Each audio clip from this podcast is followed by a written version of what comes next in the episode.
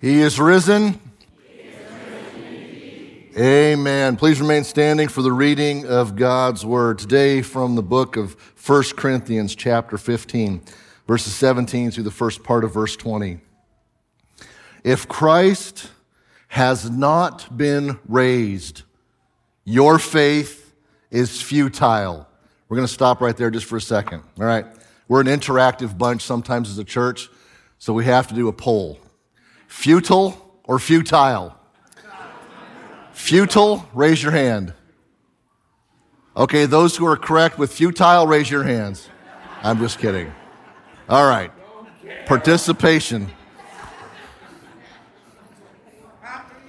Thanks, Tim. Tim doesn't care. But do you understand the point? If Christ has not been raised, believing in Jesus is futile, futile, worthless, ridiculous. And you are still in your sins. Then those who have also fallen asleep in Christ have perished. If in Christ we have hope in this life only, we are of all people most to be pitied. But in fact, Christ has been raised from the dead. Father God, may you honor the reading of your word today with hearing, with understanding, Lord, with devotion and allegiance. May the work of your Holy Spirit be active in the hearts and the minds of each of us gathered here in this room, in this moment. Lord, those who are watching online now or at a later date, already determined by you, I pray that their minds and hearts will be open to you as well. Lord, I pray that we will avail ourselves to what you have to tell us today. Lord, specifically for those who disbelieve, I pray for their disbelief to be confronted, to be challenged, for their arguments to crumble. Lord, for those who doubt, Lord, you are merciful to those who doubt. Lord, I pray for facts that will strengthen their hearts. Lord, I pray for truth that will inform our minds. Lord, for those of us today who are discouraged, oh, because life is not easy. The news cycle continues to devolve into ab- absolute insanity, economic turmoil, social unrest, just the simple difficulty of living with other flesh and blood people in the home or next door or across the street. Lord, for those of us who are discouraged, I pray for a very special work from your Holy Spirit to bring hope, to infuse life to renew, to restore, to energize, to empower. Change the mind from darkness to light. Change the heart from discouraged to hopeful. Then, Lord, for those of us who are devoted, Lord, I pray for an extra measure of faith, boldness, excitement, assurance, renewed energy for living out and enjoying every day this relationship with you because you are not only alive, you are Lord on high. And Father God, I ask that my words do not get in the way of your word once again today, but that Jesus be lifted up and then as we look to Him, we will find light, life, and love. And it's in the name of Jesus we pray, O oh Father God.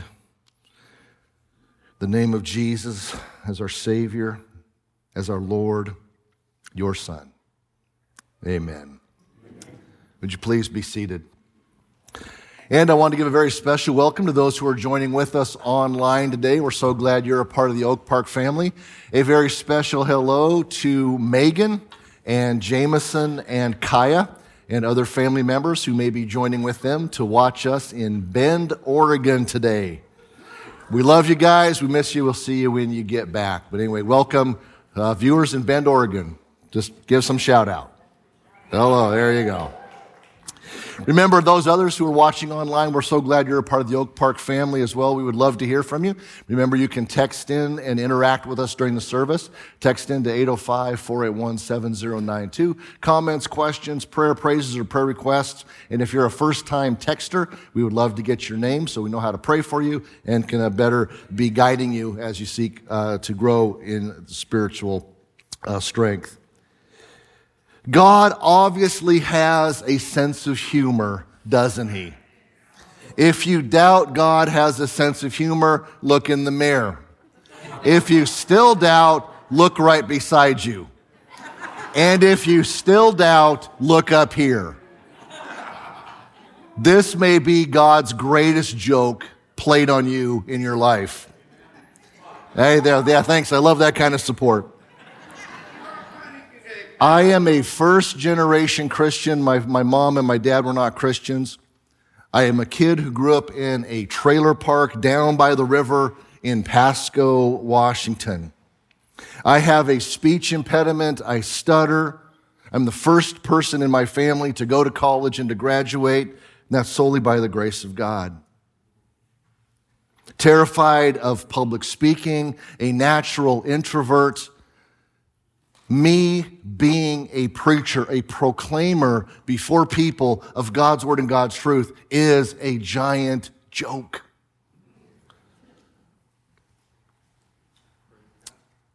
That's why I have a face for radio, not the internet, especially with bright lights that glare off of a bald head. But I refuse to wear makeup, even though that's in vogue nowadays. We will rebel against that cultural depravity. But God has a sense of humor. You may not always see, you may not always understand, but God has a sense of humor. And here's one of the greatest responses, the greatest ways God has demonstrated his humor. He answered all of the great philosophical questions in life very clearly. The great philosophical questions like, is there a God in the first place? What is the meaning of life? Why are we here? Why is there suffering and evil and bad things? You see, those are the, those are the existential questions. Those are the philosophical questions that mankind has asked from the beginning of time. And God has answered every philosophical question the ones where the philosophers and, and even just regular Joe Schmoes would sit around and, and contemplate the nature of the universe and what life means. From, from the greatest to the least, everybody asks those kind of questions. God has answered the philosophical questions with a historical act. You see, it's not just about the abstract discussions and philosophically pursuing truth and hoping for answers. God did something tangible God did something real. God did something visible. God did something historic that answers each and every one of those questions. It puts them all to rest. Jesus rose from the dead. Yes, that is impossible. That's why it takes God to do it. Yes, that is unbelievable because we don't see people coming back from the dead. And to be honest, despite all the excitement about The Walking Dead and all the zombie movies that are so popular, you do not want people coming back from the dead. That would be gross. They would look terrifying and they would smell even worse. You don't want that. But for Jesus, we'll make an exception. Jesus rose from the dead.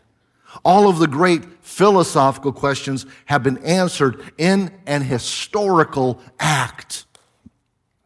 How do we know for certain that Jesus rose from the dead? You see, there's five facts. There's actually a lot more, but we, we got a short time today. We got to keep it simple. Five facts. Dr. Gary Habermas is one of the world's foremost authorities on the resurrection of Jesus from the dead. Nearly all of his professional life has been devoted to study, to research, and to actively debating those who would argue against Jesus rising from the dead. His life work has included books and hundreds of articles, hundreds of debates and lectures and speeches. In his personal research, he has studied more than 3,400 articles and journal entries in English, French, and German. Yes, he can read and speak all three. And in, in, in view of this overwhelming amount, because the subject of Jesus creates a lot of content. Dr. Gary Habermas says, you know, everything comes down to these five points.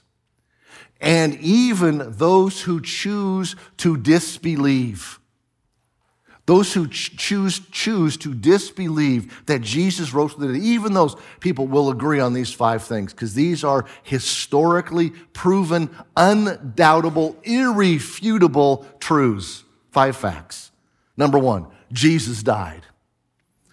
It was very popular about a century or two centuries ago to say that Jesus was just a mythic figure from history. He was in no way real. He was just the figment of a group's imagination, and they made someone larger than life, and they crafted and created him into this Son of God imagery.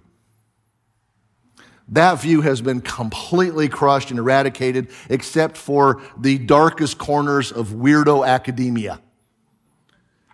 Even secular non Christian scholars will admit yes, a person named Jesus lived and he preached and he performed wonders of some kind to the Hicks in the, in, in the, in the backwoods of, of Galilee. They'll, they'll at least admit that. And then they will admit, yes, this Jesus died. He died by crucifixion a horrific and inhumane method of execution that was done to tens of thousands of humans in history. The Roman armies, as they conquered, would sometimes, for people who were exceptionally difficult to con- conquer, once they conquered the city, they would, they, would, they would use as an object lesson and a way to instill terror, they would line the roads into the city with crosses and crucified corpses. Even in the life of Jesus, crucifixion was a daily reality as he grew up. He would see the crosses on the hills. He would hear the tortured screams of those who were crucified. Jesus even knew that awaited him. He still went to the cross. Crucifixion was such an awful, ugly, inhumane, horrific manner of death that after Jesus, Jesus, as one out of tens of thousands who were crucified, a new word was entered into vocabularies in different languages. The word excruciating from the cross. Absolute, unbelievable pain. The tens of thousands of others who were crucified did not garner that kind of response. Jesus did. A new word was created to describe what he went through. Jesus died as the result of charges for blasphemy, de- defaming God, speaking against the name of God. We see this in the Gospel of John. For this reason, they tried all the more to kill him. Not only was he breaking the Sabbath, a huge Jewish taboo, working on Saturdays, but he was even calling God his own father, making himself equal with God. A man, a mere man claiming to be God is blasphemy. The penalty for blasphemy is not tolerance. It is not free speech. It is not excused. It is death because it is the highest crime, especially a Jew could commit. Jesus died for blasphemy. And after he died, his body was placed in a sealed tomb. Not like our days where we have like either like a crypt or we will have a grave and a gravestone.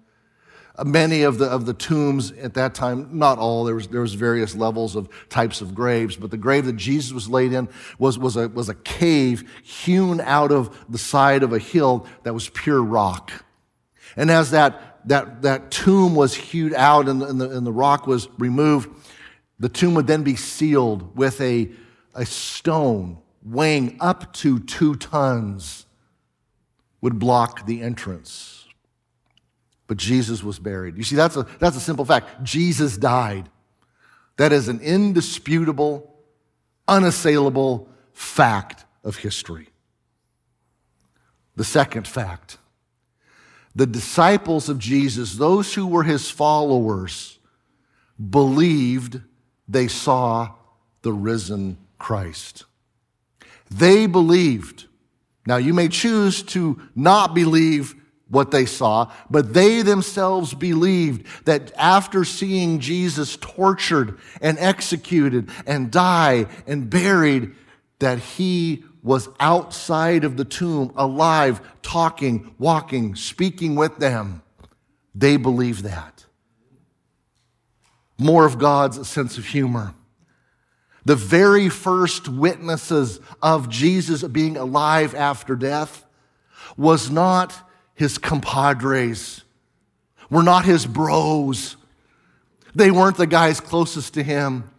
They weren't the guys who had traveled the hillside, wandering hither and yon, listening to him preach and teach and watching him heal. No, those guys were cowering, scared. They were behind a locked door. It was women women who were also disciples of Jesus. They weren't part of the 12, they weren't part of the, the inner circle, so to speak. But it was women were the very first ones to see Jesus alive. And at that time in history, the testimony of a woman was not even admissible in a court of law. God says, I'm going to show you something. When I created male and female in my image, they're both in my image. And yes, it is male and female, male and female alone. And even though women have been oppressed throughout all of human history, there is one moment in time when the treatment of women exponentially increased and the, the evolution turned in a very different direction. It was not because of philosophical enlightenment. It was not because of some kind of discovery. It was not some of some brainstorm of some wonderful guru or teacher. It was simply this Jesus.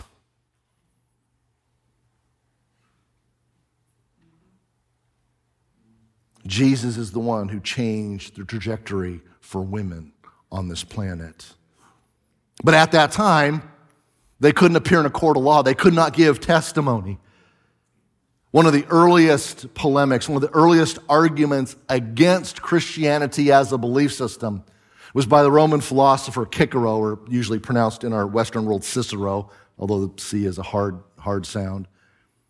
He actually listed as one of the arguments against Christianity is that it was founded upon the statements of hysterical women. Therefore, it was null and void from the start hysterical women. But the disciples did believe. They didn't believe those women at first.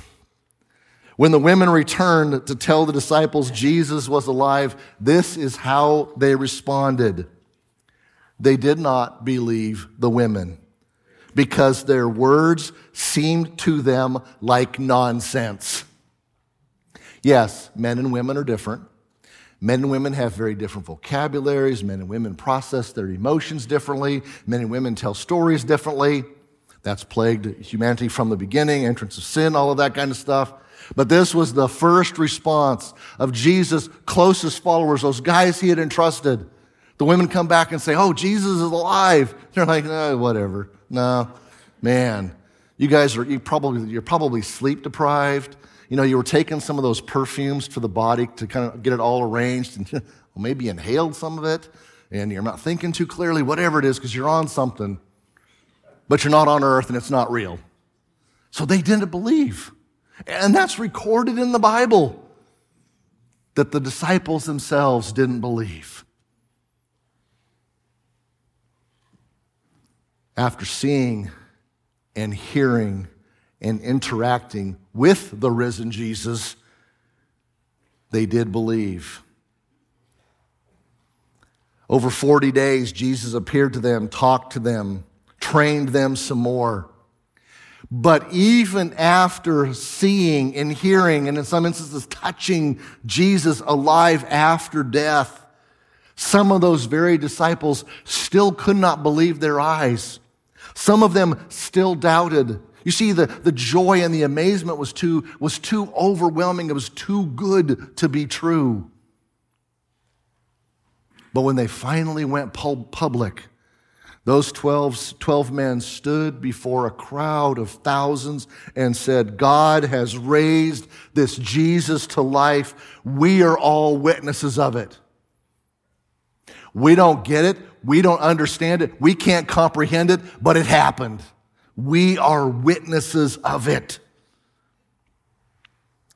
And the disciples did not preach, suffer, and die for something they merely believed. They suffered torture and execution, except for one, for something they experienced. Each of the disciples, except for John, suffered torture and execution for their allegiance to the resurrected Jesus. What would take them from a locked room, fearing for their lives, cowering, to publicly proclaiming such an unbelievable truth and suffering the consequences for it? They were arrested, they were beaten, they were threatened. They said the torture will stop as soon as you stop talking about Jesus. And they said, we cannot stop because we saw him, we heard him. And here's the secret. If he is alive, he came back from death, nothing y'all can do to me is going to stop this or hurt me. Death has lost its power because Jesus defeated death. So the disciples believed they saw the risen Jesus. Here's where we up the ante a little bit. A man named James, Jesus' skeptical younger half brother, believed he was God in the flesh. James believed. He was the, the oldest of Jesus' younger siblings. Jesus had at least four younger brothers and at least two, probably more sisters. That's what the scriptures say. And at one point in their ministry, his ministry, the family members led by James came to take Jesus away to protect him from himself because they thought he was having a delusional break. They staged an intervention. And the Apostle John makes it very clear that the brothers of Jesus did not believe he was the Son of God. Pretty understandable. Jordan, I'm going to pick on you just for a second. My son Jordan, I did not prepare him for this. I'll hear about it later after, after service today. I have two sons. Jared lives in Colorado now, and I have Jordan. What would Jared have to do to get you to believe he was the Son of God? Oh, I mean, he's my son. Michael is like God. I'm not talking about that. Is there any, is there any amount of money? So, I mean, we'd have to kill him and then he'd have to come back. Oh, okay.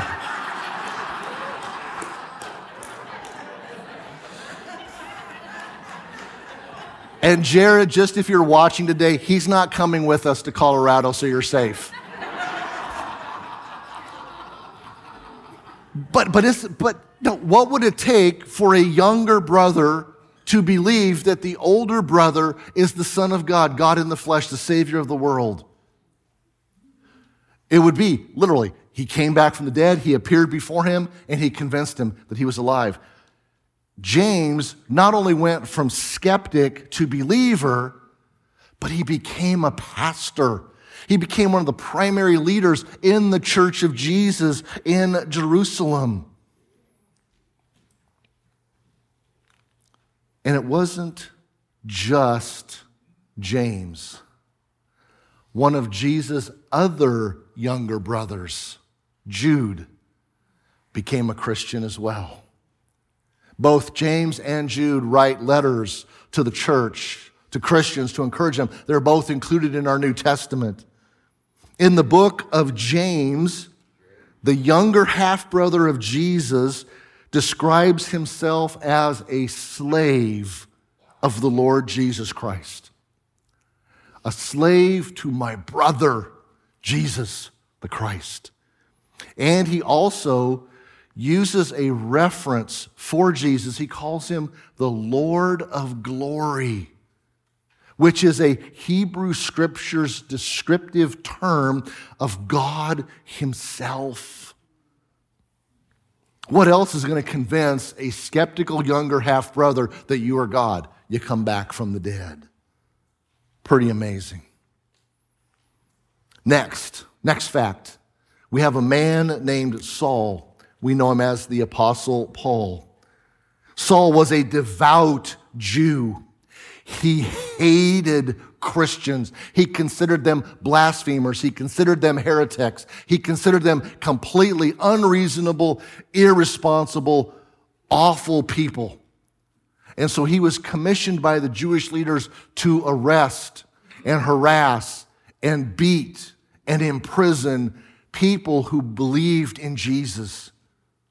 Paul was the primary enforcer. He was the primary persecutor of the church, and he relished it. He finally found his sweet spot. He found his calling from God. Defend the faith against the infidel Christians. Until Jesus spoke to him. Until Jesus knocked him to his knees. Jesus blinded him. Jesus called him and says, You, you are my chosen instrument. You will not no longer persecute me. You will preach about me. You will proclaim me to your fellow Jewish brethren and to the Gentiles. And because he did, that's why we are sitting here today. At least all of us with non Jewish ethnicity. We're here because Saul heard and encountered the risen Jesus. Paul goes from mercenary, relishing the torturing and the execution of Christians, to a missionary preaching about Jesus, starting new churches, writing most of the New Testament. And then he becomes himself a martyr for the one he formerly persecuted. He willingly suffered. He gave up everything to follow Jesus. He gave up his ethnic identity. He gave up his religious education as a Pharisee, one of the most well trained Jewish uh, theologians of his day. He gave up his social status and the privilege that went with his education and his status. He gave up his political connections and possible aspirations. He definitely gave up his personal comforts and he endured immense suffering for Jesus. He says, What is more, I consider everything a loss because of the surpassing worth of knowing Christ Jesus my Lord, for whose sake I have lost all things. I consider them garbage that I may gain Christ and be found in him, not having a righteousness of my own that comes from the law, but that which is through faith in Christ. The righteousness that comes from God on the basis of faith. You see, Paul had an entire worldview changed. As he grew up as a Jew, everything was about the law. It was about following God's edicts, commands. You follow them, you follow them to the letter, you follow them attentively. Then, therefore, you are a good person, acceptable to God, and without sin. But he realized, as with all laws, you can't follow them. And even if you obey the letter of the law, you can't follow the spirit of the law. And it's a hopeless cycle of despair. You can never be a good, good enough, never live up enough, can never get it right enough. And then Jesus comes along and says, It's not about the law, it's about my love. If you trust in me, if you believe in me, then my righteousness of living perfectly and sinlessly can be transferred to you. But just believe. That's worth giving up everything for. And that's what Paul did. That was the fourth fact. The fifth fact is this the tomb was empty. The oldest argument against the resurrection was that the disciples stole the body. And if the tomb was not empty, there would have been no reason for this accusation. The tomb was not only sealed, as I said, with this rock, this stone that would have been between one to two tons.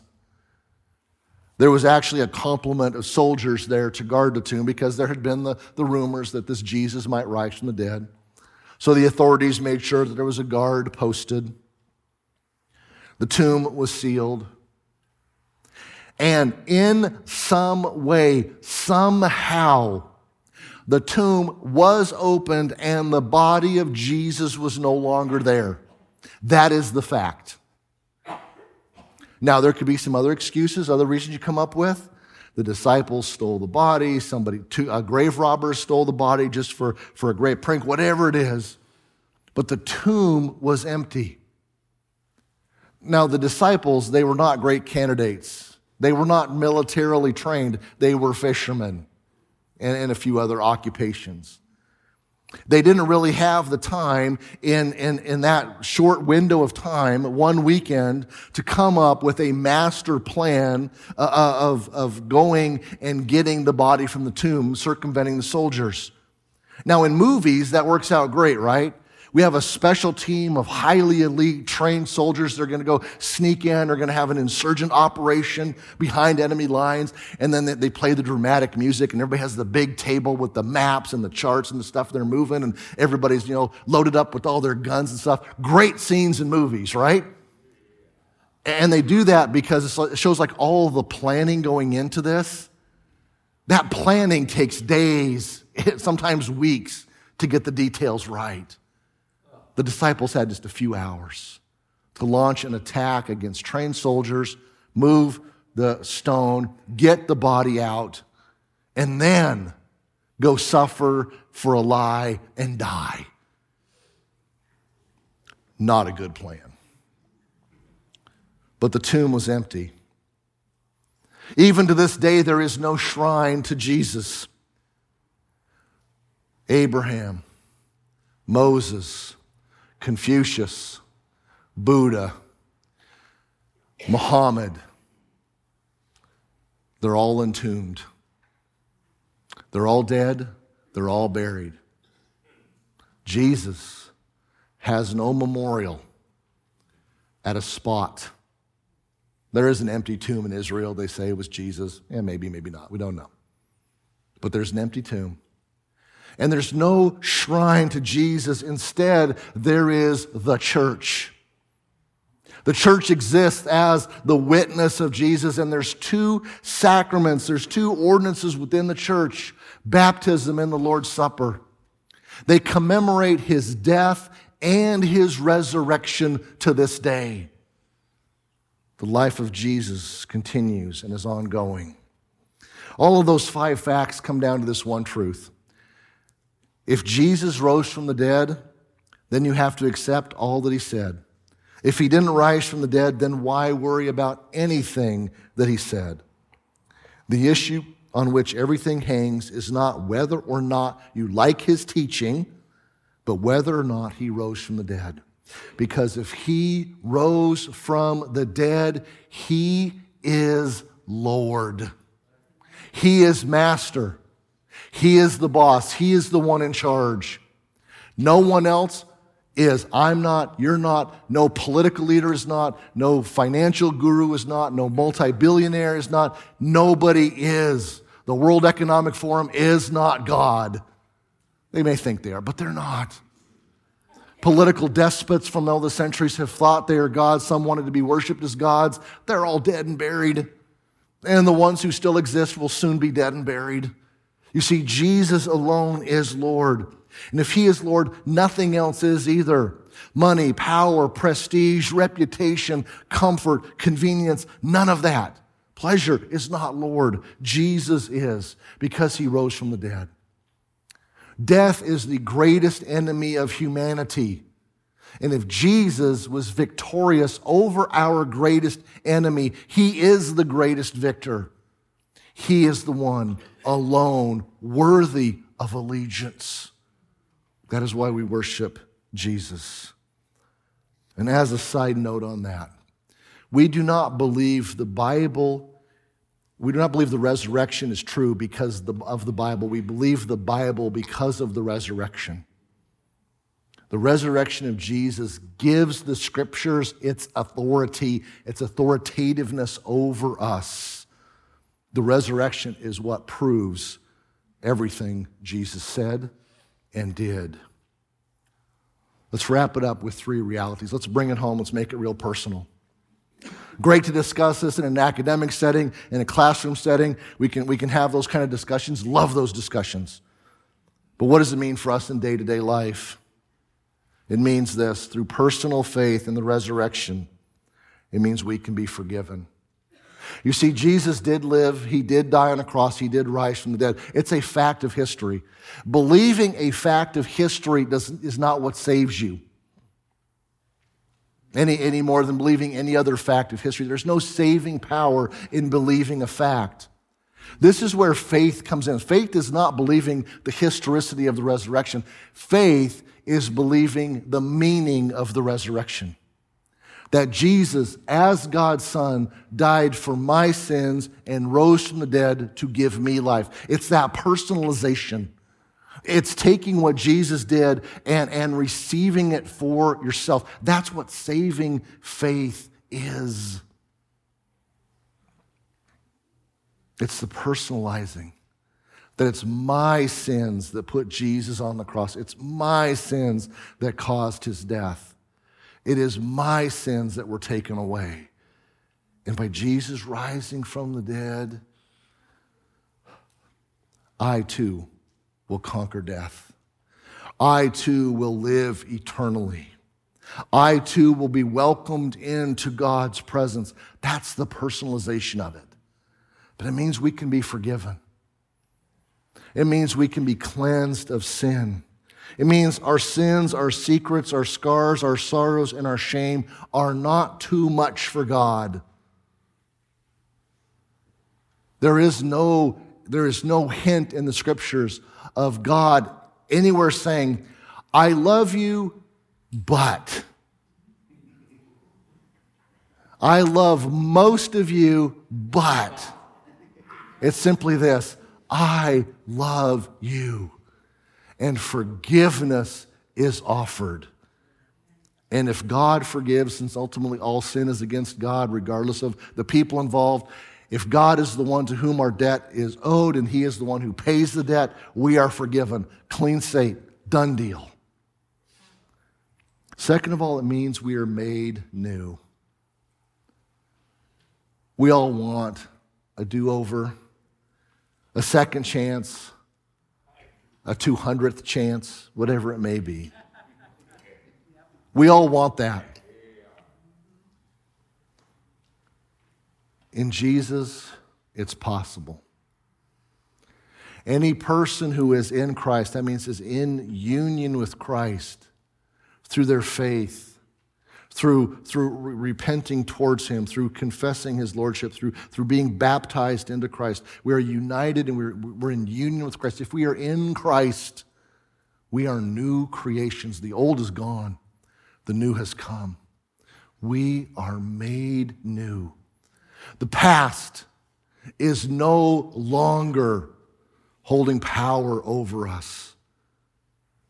That course we were once on no longer determines our future. We are made new. And then lastly, we have a living hope. Death is no longer the enemy or the end.